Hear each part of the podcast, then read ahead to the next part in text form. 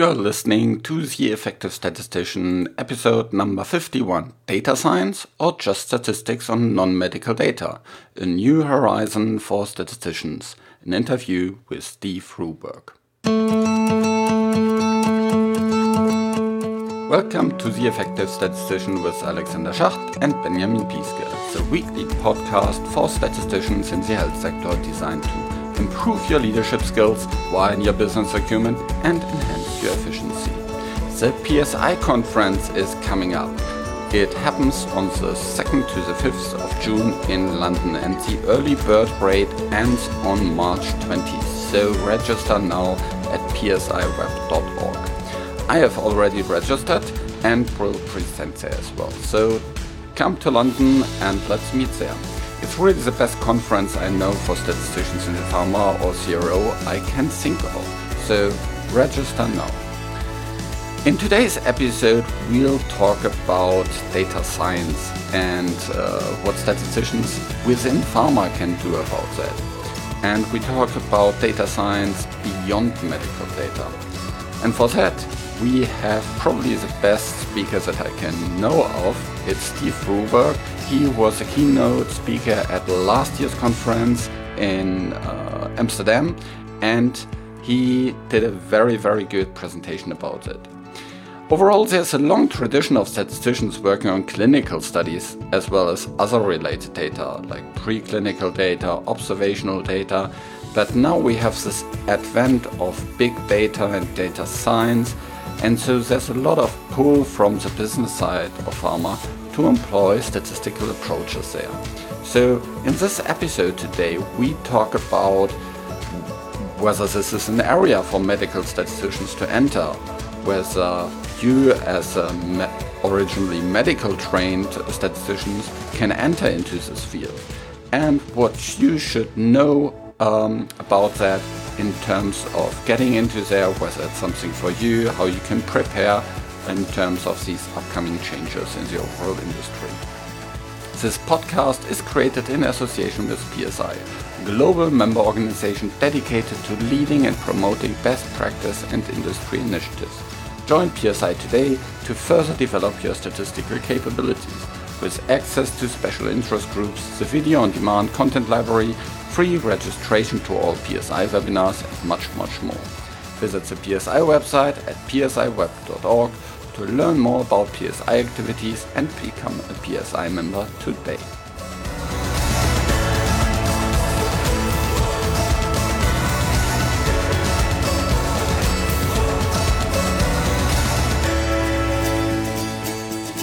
Welcome to another episode of The Effective Statistician, and this time it's just me without my co host Benjamin.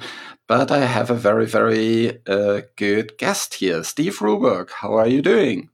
I'm doing very well, Alexander, and thank you very much for inviting me to participate in this. Yes, it's awesome to have you on this uh, podcast uh, sponsored by PSI, especially as you have given a great keynote lecture at the PSI conference in Amsterdam.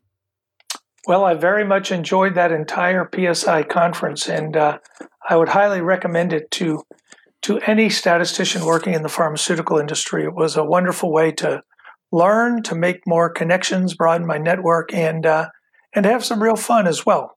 So thanks. Yeah. Yeah, it was really an awesome conference. But before we go into a couple of things that you actually also covered in your keynote there, um, let's introduce yourself a little bit first. Okay, my name is Stephen Ruberg.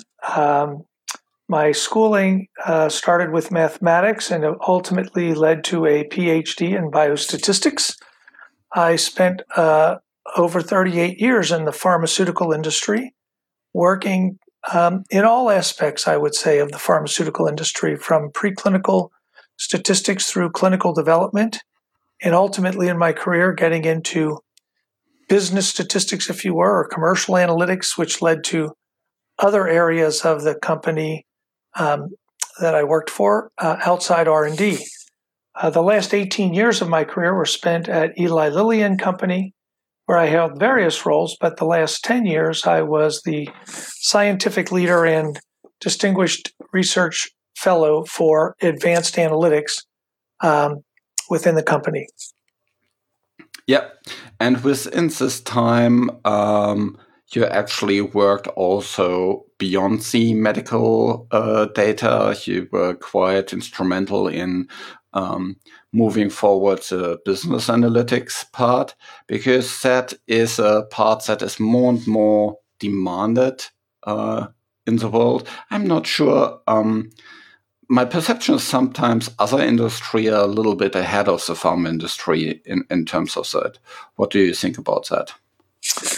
Well, I would say this that with the uh, kind of the data revolution that started, you know, around the turn of the century, um, the explosion of internet business and the collection and capturing of electronic transactions, um, I guess I would say the business world discovered in a roundabout way, or they kind of came through the back door and discovered that there's something called um, analytics or data and analytics.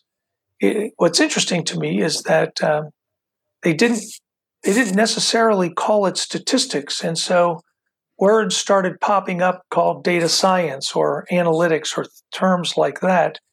Uh, data engineering was is a term that's out there, and um, uh, I would say that the business world in general um, is kind of rediscovering many of the things that, uh, that, that we've done in the past in statistics and just trying to apply it in a new light.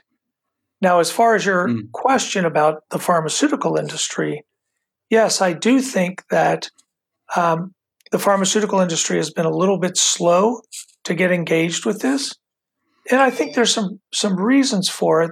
Um, that that kind of makes sense in that you know pharmaceutical products aren't sold directly to consumers, and so a lot of the uh, you know from from the from the pharmaceutical company to the consumer, right? It's it's prescribed by a physician. It's you know um, purchased maybe through a hospital pharmacy or some other retail pharmacy, or in the United States, there's insurance companies that get involved and benefit managers and that kind of stuff. So so it's it's different. I think the other parts of the business world came to this more quickly because they sell products directly to consumers and they can learn about their consumers and their consumer behaviors and likes and preferences.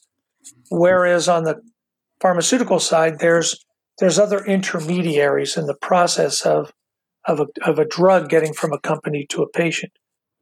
Yeah, and see, I think the other thing is also that um, we have actually sales reps that visit the physicians on a regular basis. And um, that is not true in lots of other uh, business to customer kind of settings. Yeah, that's that's correct. I mean, uh, like I said, there's there's intermediaries, and we try to influence these intermediaries. You know, sales reps who influence doctors, or um, health outcomes people who maybe try to influence pharmacy. Um, the people who make decisions about what drugs get on the pharmacy list and things like that. So, so it's a more complicated game, but nonetheless, I think the pharma industry in the last, you know, five to seven years has really started to think about this more deeply and figure out how can we use data and analytics to help us um, in in different ways to optimize our business. So, speaking about optimization of business, what kind of data is collected in these parts of the business that we are speaking about, and and which areas are we actually talking about? So, uh, I guess I'll talk broadly uh, about commercial statistics. And um, while I know this is sponsored by PSI, and Alexander, you're speaking to me from Germany, um, I would have to confess that the vast majority of my experience has been in the U.S. world, where there is um, there's more complex systems. There aren't single payer systems or country systems like there are in many parts of Europe. And so, um, um, some of the data that's collected is, you know, information on doctors and their prescribing habits. Um, how often do they prescribe drug A versus drug B? uh, versus drug C. Um, and what do we know? We collect data about our sales reps and how often do they call on certain doctors.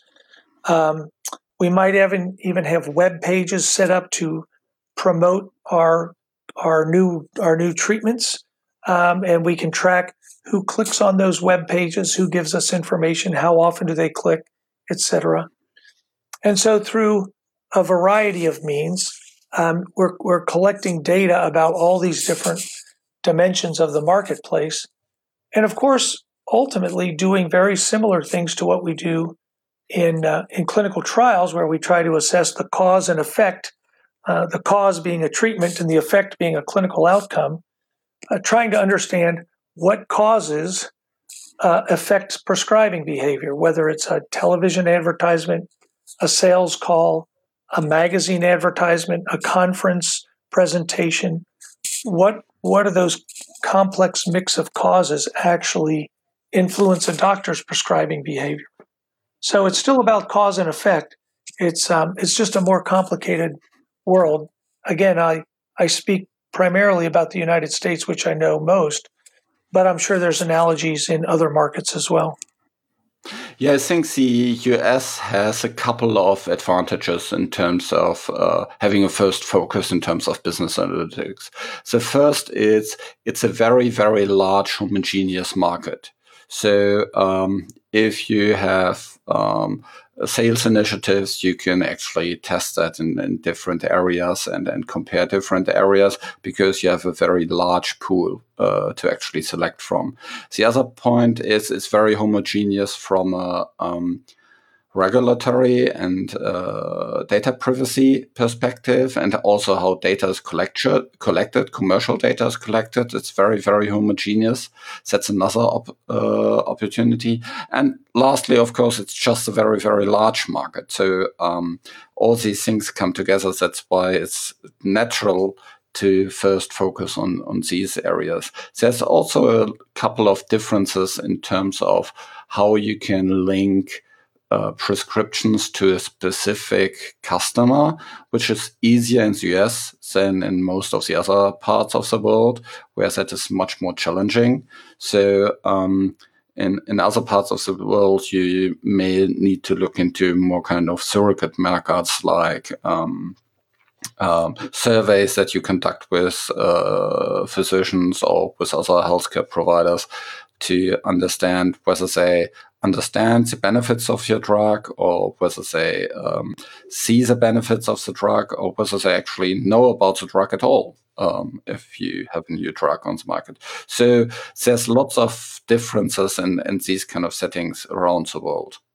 Yeah, I would say the only thing where I might point out to, to any uh, people listening to this is that the, the homogeneity that you reference in the United States, um, it does exist on some levels, there are definitely federal regulations, rules, laws, of whatever governing some of these activities, but there's still an awful lot of heterogeneity in that we have a, a competitive business market for health insurance. And so there are many different health insurance companies who have different ways of covering treatments or tracking patients or different levels of sophistication for how they collect data and uh, even how they store that data, the nomenclature associated with variables in those data sets, et cetera.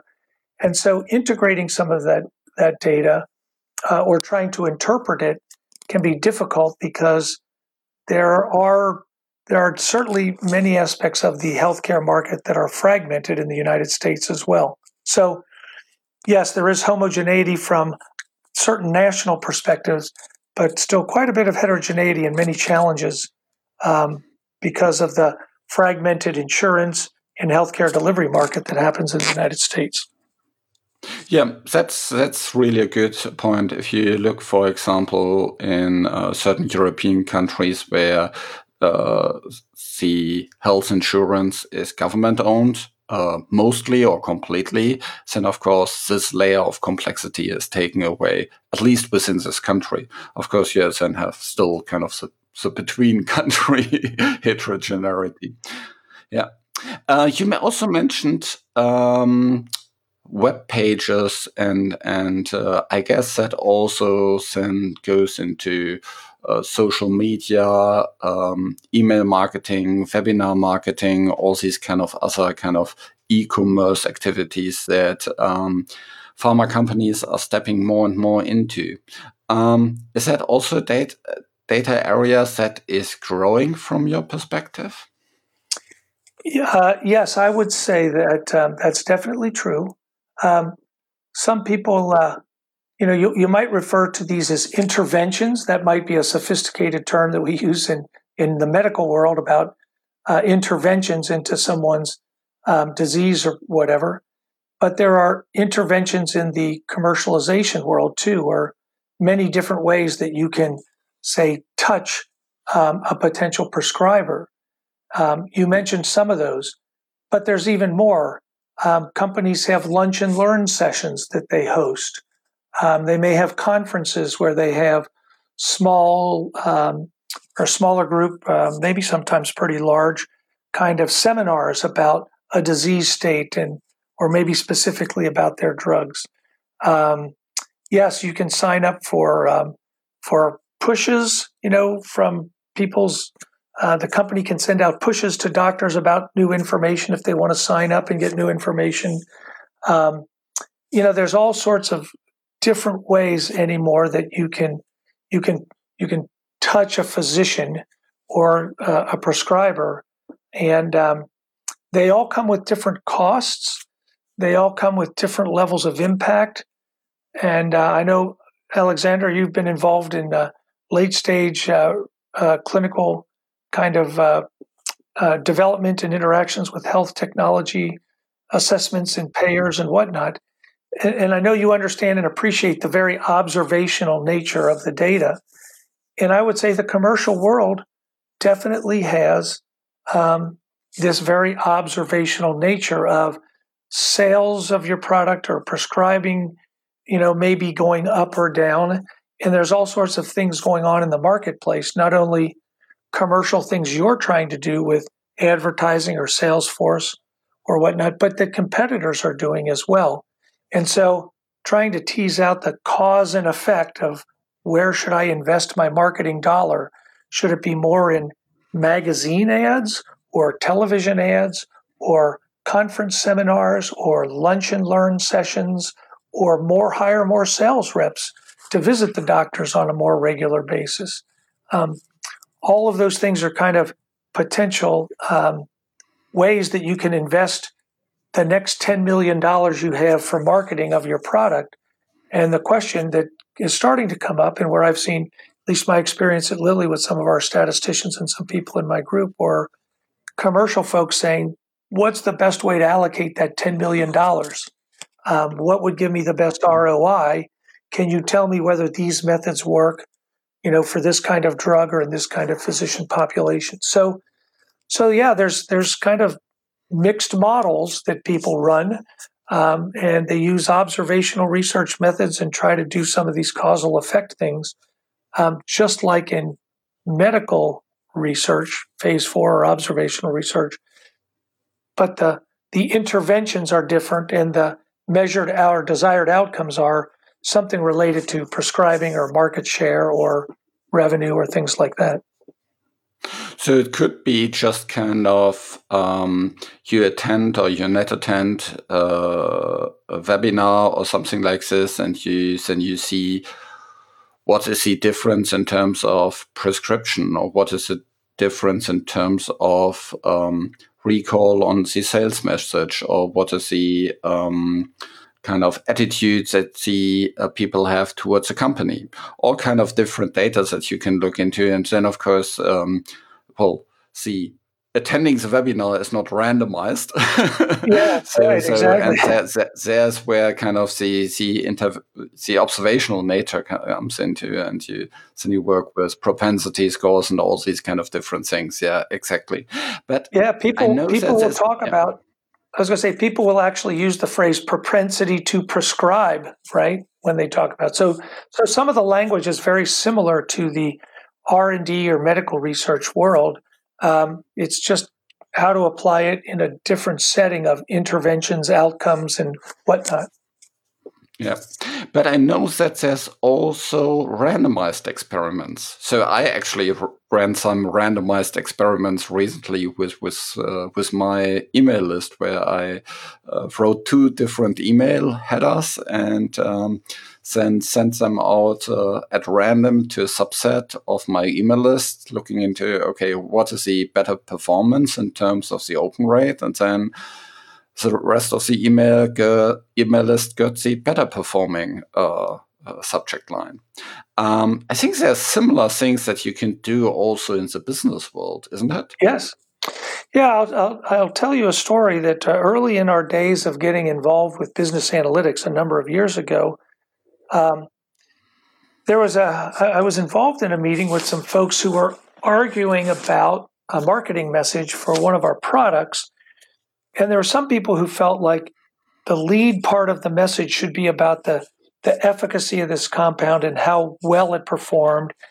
And then a secondary kind of message in the in the in the advertising, whether it was print advertising or advertising that was on radio or TV, the secondary part of the message would be about, oh, and this drug is safe and it's been tested in clinical trials, blah, blah, blah.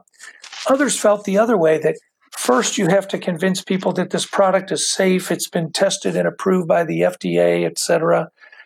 And it, that should be the leading message to get everybody thinking, okay, here's a safe product. And then follow with the efficacy is as good as or better than competitors or whatnot.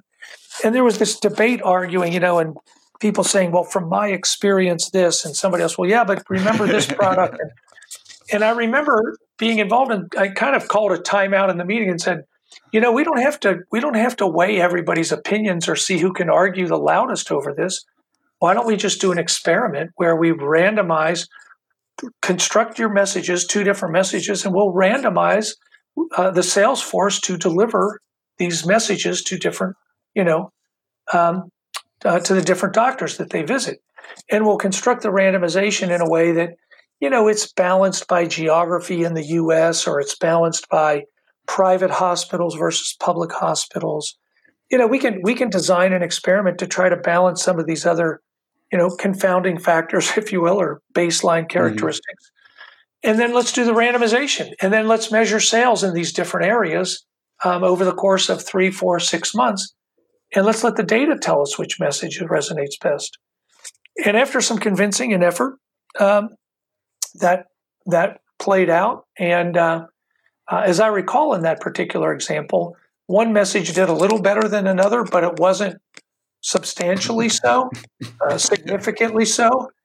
And um, yeah. so we went with the message that was that, that was actually div- delivering slightly better results. But I think there was a lesson kind of learned by all that we can sit around and pontificate and argue and describe our biases and our experiences about what will work and tell you know tell each other what we think others will do and how they'll respond. Um, but let the let the data speak. Let's do the experiment and let the data speak. And some of those approaches became a little bit more routine and uh, uh, i know eli lilly has done that kind of work in the past and i suspect though i'm no longer there um, uh, i suspect that they're still doing com- controlled experiments to help nail down various aspects of uh, how to best optimize their marketing messages and marketing spend. Yeah, and you can do these in all kind of different settings. You can do this, you know, in terms of your homepage, in terms of um, oh yes, uh, different things you you know you hand out by the sales reps. All kind of different things uh, you can do. You just need to make sure that you have a good kind of follow up in terms of uh, what your endpoint is. The really really interesting thing about this is also that it's it's not so much about um, that you want to show a statistically significant difference. Because basically from a kind of cost perspective both interventions are the same whether you know uh, you have that message first or the other message first it, it, there's no kind of cost associated to it. So you just want to know what's better yeah or what's likely to be better. And and so you, that's a very very interesting different thinking about it Yes, and I will also say that um, we uh, we actually did some factorial experiments as well. That you know the combination of uh, a sales rep visit followed by an email or an email followed by a sales rep's visit to see, you know, some people got the email, some people got a sales rep, some got both, some got one first, some got the other, to see if there's some sort of interaction between some of these factors as well. So mm. um, we also began to explore some kind of factorial experiments to understand does it make a difference? And if it makes a difference, uh, you know, is the doctor more likely to remember or to prescribe more when there's an email followed up to a sales visit or whether there's a sales visit followed up to an email or something like that. So you can imagine experimental design, um, um, you know, playing a larger and larger role. It's kind of hard to do. It's it's harder to do than when you're in a lab in R and D, but um, but certainly uh, the the ground is very fertile out there. I think in pharmaceutical commercial business. Uh, for doing controlled experiments and factorial experiments and other kinds of experimental designs that we perhaps all learned in school, but apply it to the commercial setting to to figure out how to optimize your message, your dollars, and your allocation of resources. So basically, from a let's say purely mathematical point of view, statisticians should be quite nicely equipped to, to help in these other fields and, and drive forward their innovations and, and better understanding of data. Um, but what is what would you see is you know lacking in let's say the usual medical statisticians, if I call, call them that way, um, that would hinder him to to actually be successful in these areas?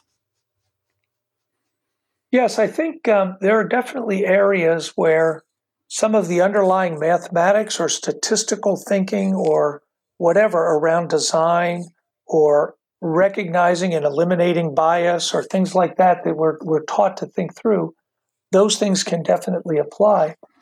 Um, but I do think I do think there's different kind of learnings that have to go on.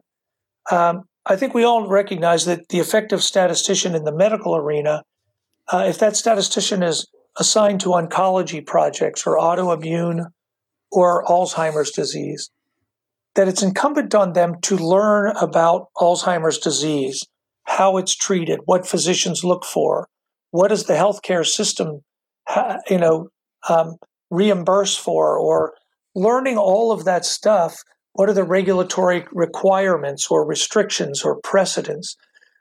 Um, you have to learn all that to be an effective statistician in the medical arena if you're going to play on the Alzheimer's team or some oncology team or whatever. And I think it's no different in the business world. It takes time, but you have to learn their lingo. You have to learn the constraints. You have to learn how drugs are, how they actually get from your manufacturing facility into a patient's hand and what are all those different touch points and handoffs. Um, you got to understand government rules and regulations or hospital formularies.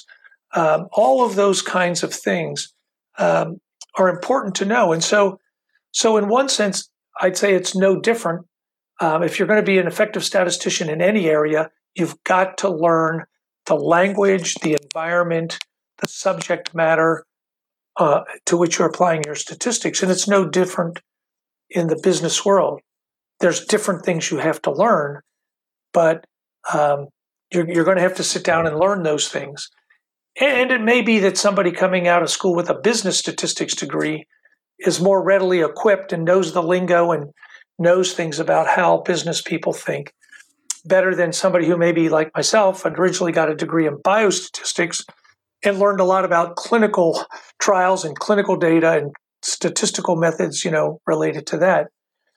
But it's not impossible. I think um, statisticians can make that shift, and I certainly saw it at Eli Lilly where people made the shift from from uh, uh, uh, the medical world to the commercial world and did so quite successfully because they were very strong in their statistical knowledge and understanding statistical principles, um, etc. So one challenge that I could foresee is that for lots of the, let's say, medical data, it's kind of common sense that you as a statistician need to be involved. It's kind of your your default member of the team, um, and that may not necessarily be traditionally the case for these business areas. Did you see any kind of particular challenges with that for statisticians to kind of first explain what they actually bring to the table and um, that they needed first to convince and, and show their value? Uh, I mean, I would say yes, definitely. The um, um, the folks that we worked with, under very understandably so, were slightly suspicious. Um, they were kind of cautiously optimistic because they, you know, unless you had lived in a cave for the last ten years, they'd all heard of big data and analytics, and they knew this. They knew these areas were important, and they had all gone to business school and read, read case studies about, you know, uh, the successes that Amazon had had, or you know, different different uh, banks or companies, you know. So they they always felt like I, I kind of felt like they were ready for something and they wanted something, but simultaneously they were nervous, um, more nervous than in R and D because they were suspicious of okay, here comes a bunch of PhD folks. And while having a PhD in an R&D setting in a pharma company you know, is very common, whether it's in biology or chemistry or medicine or whatever. It's not very common in the business world. And so there was always this kind of confidence that you had to gain from them that you're not going to do some pie in the sky, ivory tower, sophisticated thing that doesn't have any practical application or that, you know, me as a business person, I could never understand what you're doing and I don't trust what you're doing and I don't believe in it because it's not, you really don't understand the practicalities of business. And gee, your models are great, but they're really not that great for the kinds of things I want to do. So, so there was this kind of push and pull of, I want some help. I know this is important. I think this is a big deal, but a little bit of hesitancy and suspicion that somehow, you know, we in the statistics profession or whatever might try to smother everybody with confusion and cleverness and really not help them, you know, address the business questions that they had. So um, there were definitely a growing process where we had over time had to gain confidence, but as we demonstrated value, as we made predictions, as we built models, as we helped answer questions um, with with reliability, uh, the business people started to turn to us more and more and say, hey, um, I need help with this, or I have this question. Do you have any ideas? How should we go about doing this, or whatever? So, yeah, it, it, it definitely took some time, but um, and, and some were much more receptive than others, right? Yeah, and I think with these kind of quick wins, you can, uh, you know, build trust and go on and build further trust and get allies on the business side that speak in favor of you to to their peers, and with that, you get the ball rolling more and more, I guess. Yes, I will say one other thing, Alexander, is I think um, a, a, big difference from the medical world uh, and the clinical development world that many statisticians and pharma are in. Um, I, I, would say it is um, that the, the, the, problems and the paths forward um, are more obvious than in the commercial or manufacturing or you know areas of the business outside of R&D. And I don't want to minimize what the medical statisticians do. I was one of those. I grew up in that world, and I know it's pretty pretty doggone complicated. But to be honest, when you're studying a new oncology drug, you're pretty much looking at things like progression free for survival and overall survival, right? When you're looking at, you know, uh, a, a psoriasis drug or a rheumatoid arthritis drug, there are well defined measures that have been used by regulatory agencies and clinical trialists for years and years. Mm. And you might tweak a patient population some, or you've got to understand dose and all that stuff. But I can tell you, there were times uh, in the manufacturing world or in the commercialization, the, the launch of a new product, where the questions are vague or they're, I want to do this better, but it's hard to describe what this is and it's hard to describe what better is. And furthermore, it's hard to understand how to measure whatever better is and what data would help me understand, you know, am I doing this better or not? Um, and so So you kind of got to have a very creative, open mind to help people formulate the problems. In the medical world, you know you got to do a phase three trial. It's probably going to be randomized between a treatment and a control of some sort. You know what the outcomes are. The regulators say you have to do a 52 week trial minimum or whatever. You got to have so many patients in your safety database. There's certain parameters that are, are very well defined. Whereas in the commercial world, it's kind of wide open. Um, all of those mm-hmm. things are kind of up for grabs and for discussion and for definition or whatnot. So, so in that sense, I do think it takes a maybe a different level of listening and creativity to help find some solutions uh, for people in the business world.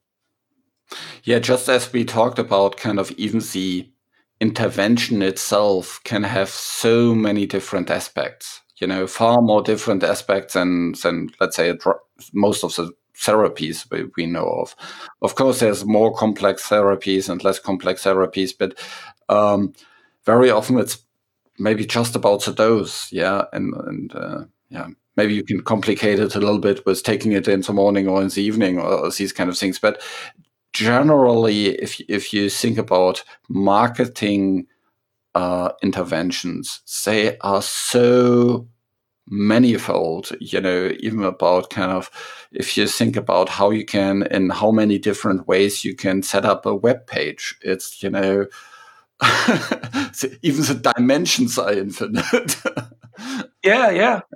And and and the scales are markedly different. And by that I mean in the United States, if you want to do a television advertising campaign, you're likely spending tens of millions of dollars on that. Um, it's a lot easier to do an email campaign, right? You spend a little time thinking about and constructing an email, and it costs virtually nothing to blast that out to thousands, tens of thousands of doctors or prescribers. But but then measuring the return on that investment and whatnot. So you can, you know, uh, in that sense, I think there's levels of complexity um, that don't quite exist in the qu- clinical trial world uh, uh, on that kind of a scale. So, in terms of um, the statisticians, let's say coming back to them, you mentioned a couple of colleagues that went from the medical side more into the business side, and you also yourself um, dived into that. What was kind of from your personal background or from stories that you uh, heard from colleagues? That what made them go into these other areas? What kind of attracted them to go there? Yeah. So um, first, I will say, um, um, in, in this this answer might be a little bit long, so feel free to interrupt me, Alec, Alexander, and, and, and ask more questions. But when I was running advanced analytics, when we were getting that started um, inside Lilly, it was focused largely, almost exclusively on R and D kinds of stuff, and and within R and D, almost exclusively on clinical trials, because that's where the, some of the big, most important and expensive issues are. And I can tell you that the CEO of our company came to visit my group um, after we had been in existence for a couple years and had had some pretty good success stories to share um, he wanted to come and visit with us, and and he said, um, as you might hear many business folks say, use the phrase "follow the money." Where do we spend the most money? And he said, we actually spend the most money in commercialization and launching new products. The second most is in clinical development. The third most is in manufacturing. So follow the money. Like start thinking about where you can get involved in the commercial side of things. And I was fortunate enough that at the time the person who was running the US business was very open minded to analytics. And, and after a series of conversations with him and, um, uh, and, and sharing some examples and showing some stories or copying him on some stories that were written in business magazines about successes in the use of data, he became very interested in like, let's do this, Steve. Let's let's do analytics for our business or whatnot. And it was a learning experience for me. And I said, okay, you know, I don't know exactly how to do this. I got a couple people who are curious, but we just need to sit down with some of your business people and start asking questions like what things where do you think you need help? What questions don't you have answers to? Uh, where do you think you're wasting money or you think you could spend money better or differently? Let's just have those conversations. And he recognized that we were all kind of new at it, and, and his, his other business folks did too. And so it took some time for us to learn the language, to learn how the how the commercial systems worked and how payers and insurers and hospitals, you know, made decisions about about which medications to buy or to prescribe for patients.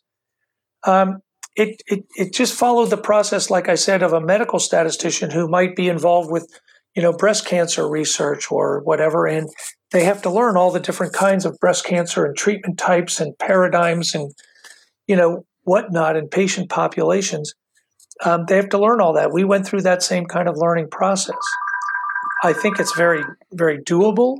Um, and it just takes a statistician who is curious and interested. And thankfully, I had a few statisticians who were very curious and interested to take their lives and career in a whole new direction. With that said, um, there were times when internal statisticians, medical statisticians at Lilly, when we had openings, and we asked if some of the medical statisticians wanted to apply or whatnot. There were many times where they were like, no, I don't want to go down that path. That's so different or so new or whatever that, that they didn't want to do it. So um, it does take a kind of a, a, little bit of a special person who has a, a curiosity, a, a willingness for some discomfort because you're moving into an area where you now have very little expertise and may need to learn an awful lot. Um, but that willingness to um, to collaborate, to learn, and to admit that maybe you're wrong and try something else new and uh, learn again.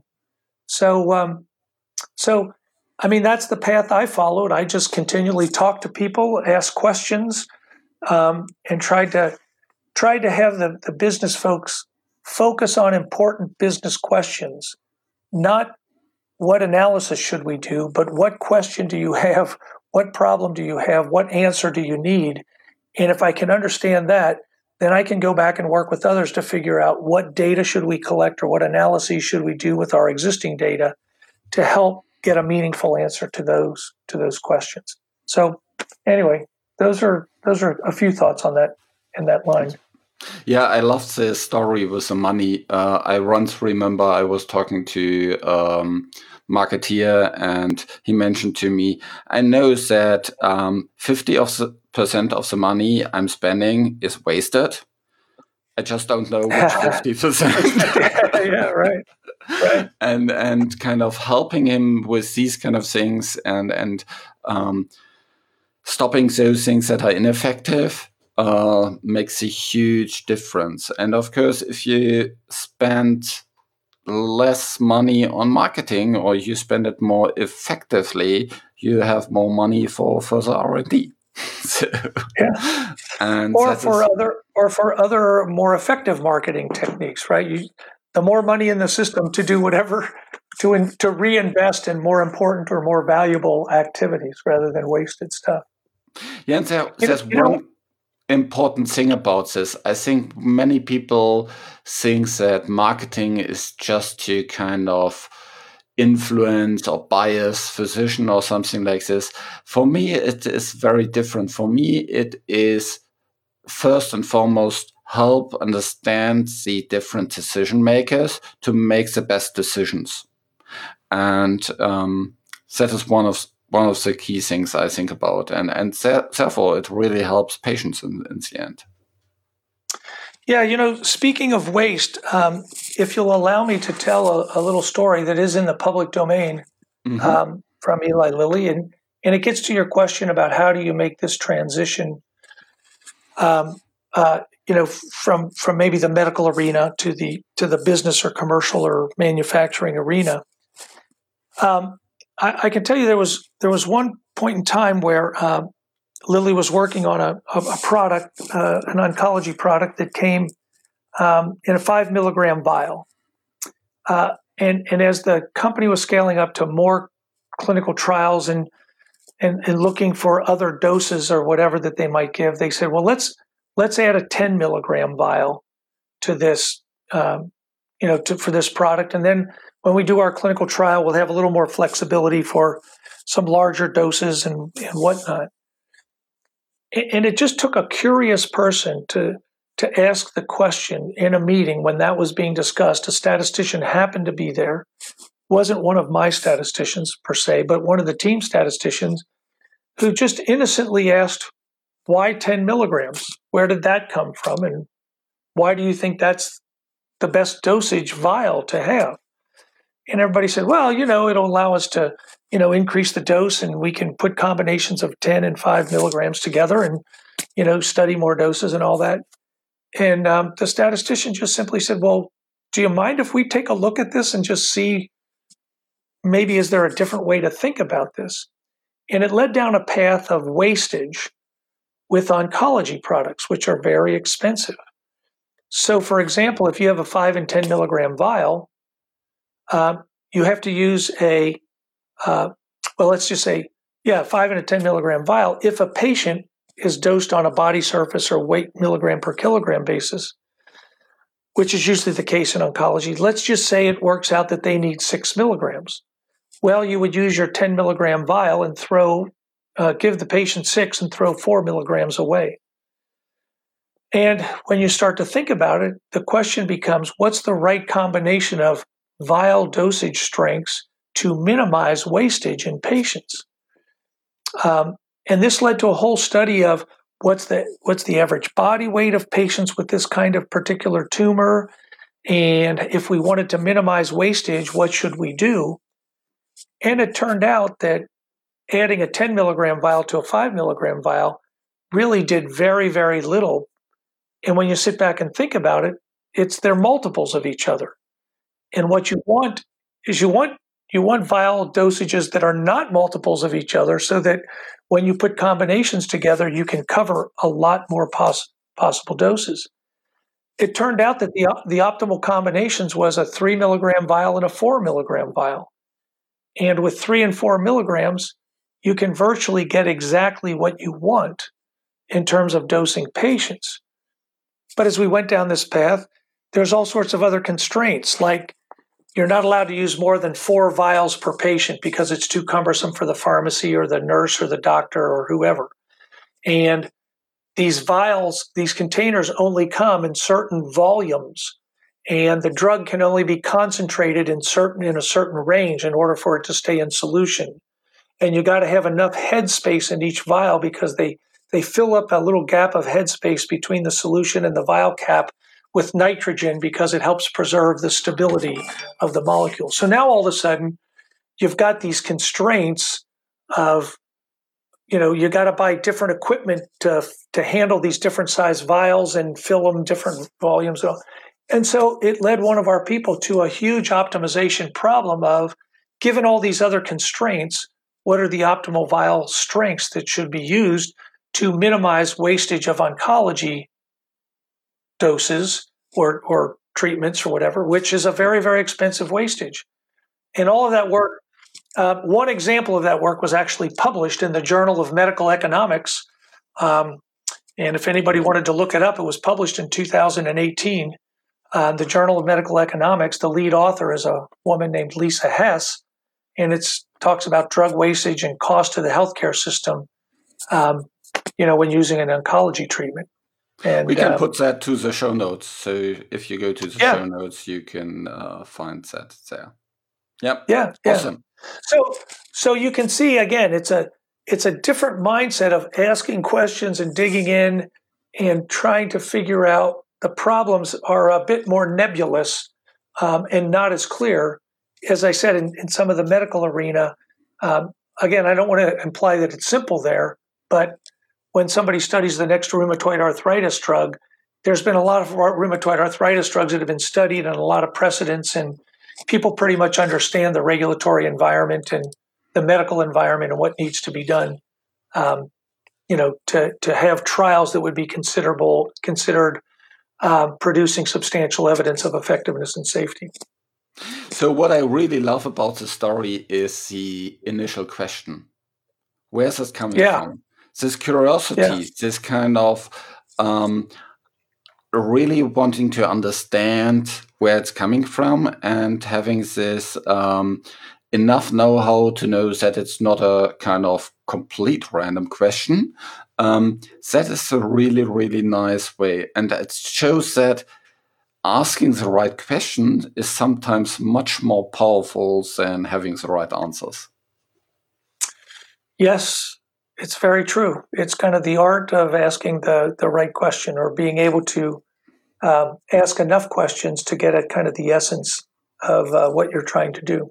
So, and so, there's many other examples of where the statisticians were kind of in a meeting or in a place and just kind of said, well, why are you doing it that way? Or why would you assume this? Or why is that the decision you're making?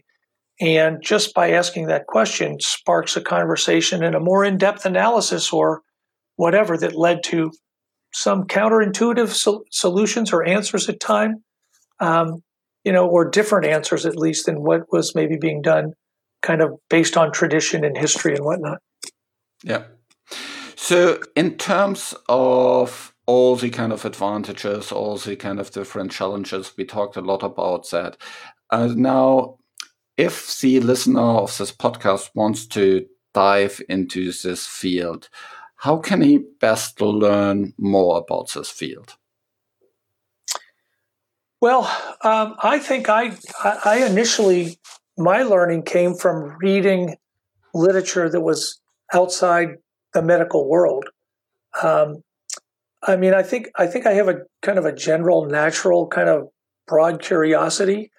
Um, I mean, in the United States, I, I subscribe to Business Week, and I would read I read Business Week every week, right?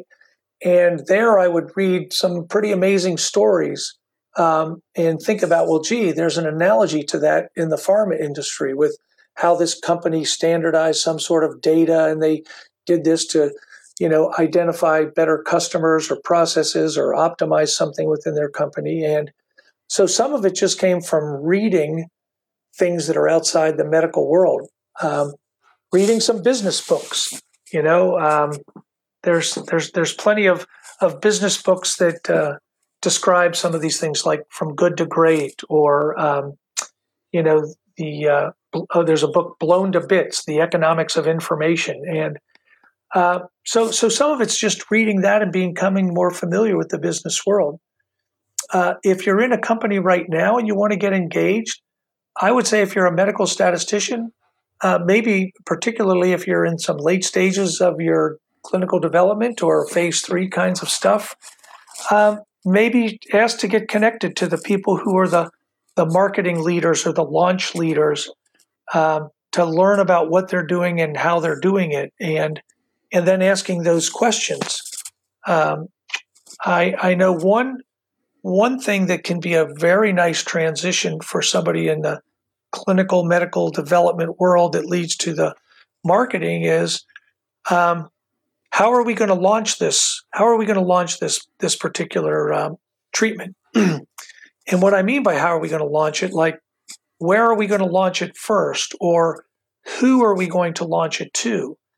Uh, maybe there's, I don't know, I'll make, you know, tens of thousands of rheumatologists in the United States.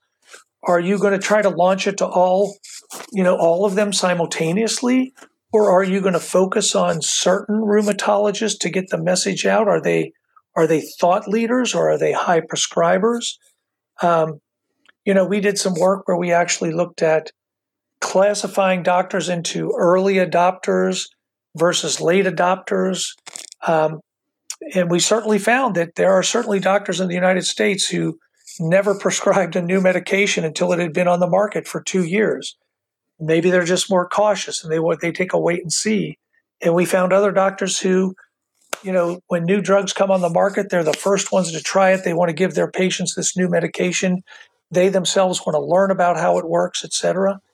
And so you start to ask yourself, how do I identify those kinds of doctors? And you start to ask how are we going to launch this product and who are we going to target our messages to so that could be a, a natural transition because a person working in phase three trials um, and particularly analyzing and making submissions to regulatory agencies obviously they know a lot of the ins and outs of the treatment and it might be a natural transition for them to work with some marketing folks to say okay who are you targeting or how can I help you analyze data to understand where we might get the biggest bang for our buck in the early days of this launch. No need having sales reps or advertising messages directed at these guys who who never prescribe a drug until it's been on the market for a couple years, right? It's just wasted time and money and effort. Yep. So those are the kinds of things where you might be able to start to get involved and show some value very early on, um, and some maybe some quicker wins, uh, and and then you know open the door to more opportunities. I completely agree. I have worked with um, sales and marketing very, very closely in the last years at, at Lilly, and um, that helped me to understand lots about our business. Um, also, you know, I had once a day with a sales rep in the field, and that opened my eyes of how our data that we, you know, generate in clinical trials actually is communicated to the uh, to the physician in a one-to-one setting. And all these kind of things really help you understand where you can have an impact. And another kind of nice area where you can uh, learn about uh, statistical engagement in these more commercial activities is also the upcoming PSI webinar. So if you listen to this before the 12th of March 2019, you can register on the PSI homepage for this webinar. It's free for all PSI members and a little nominal charge for non-PSI members. So hopefully you become a PSI member. And it has three great speakers that will speak about the different aspects of uh, business analytics. So uh, Camilo Zapata, who is actually a former Lilly colleague uh, that also worked in um, uh, Steve's group, uh, will introduce into the field of business analytics um, within the context of pharmaceutical companies. Then Elena Baptista, who is still working at Lilly, will talk about how we can measure the effectiveness of our communications. And we talked a lot about that during the um, interview today. And uh, finally, Lucy from GSK will speak about communicating efficacy data in a manner appropriate for healthcare professionals. So, lots of different um, topics that you can learn about on the 12th of March. And finally, I want to give you a final hint. Um, the special interest group for data science has just started within PSI. And I will give the details of how to connect there in the show notes. So just go to the show notes and you'll find all the uh, CSR materials there. So with that, you have a couple of action items, very practical ones from um, both Steve and myself that you can follow up on this webinar.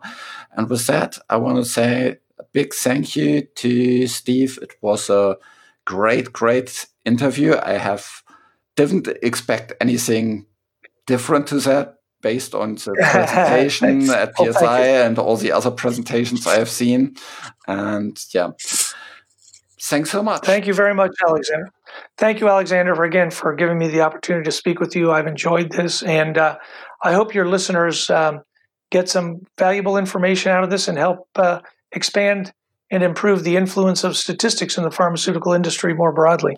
Absolutely. And I think that was also a really, really nice part in your presentation in Amsterdam at the PSI conference, where you talked about different ingredients that you need to actually change in this direction. And if you're missing one of these ingredients, that that leads to frustration or false starts or whatever. So I still remember yes, yes. this really, really nice part. So and that, and I think Alexander, just as just as another plug, that um, that uh, keynote talk is also on the PSI website recorded, is it not? Exactly, exactly. So if you go to the video on demand area of the PSI website, you can find that talk as well, and I will put that into the show notes as well.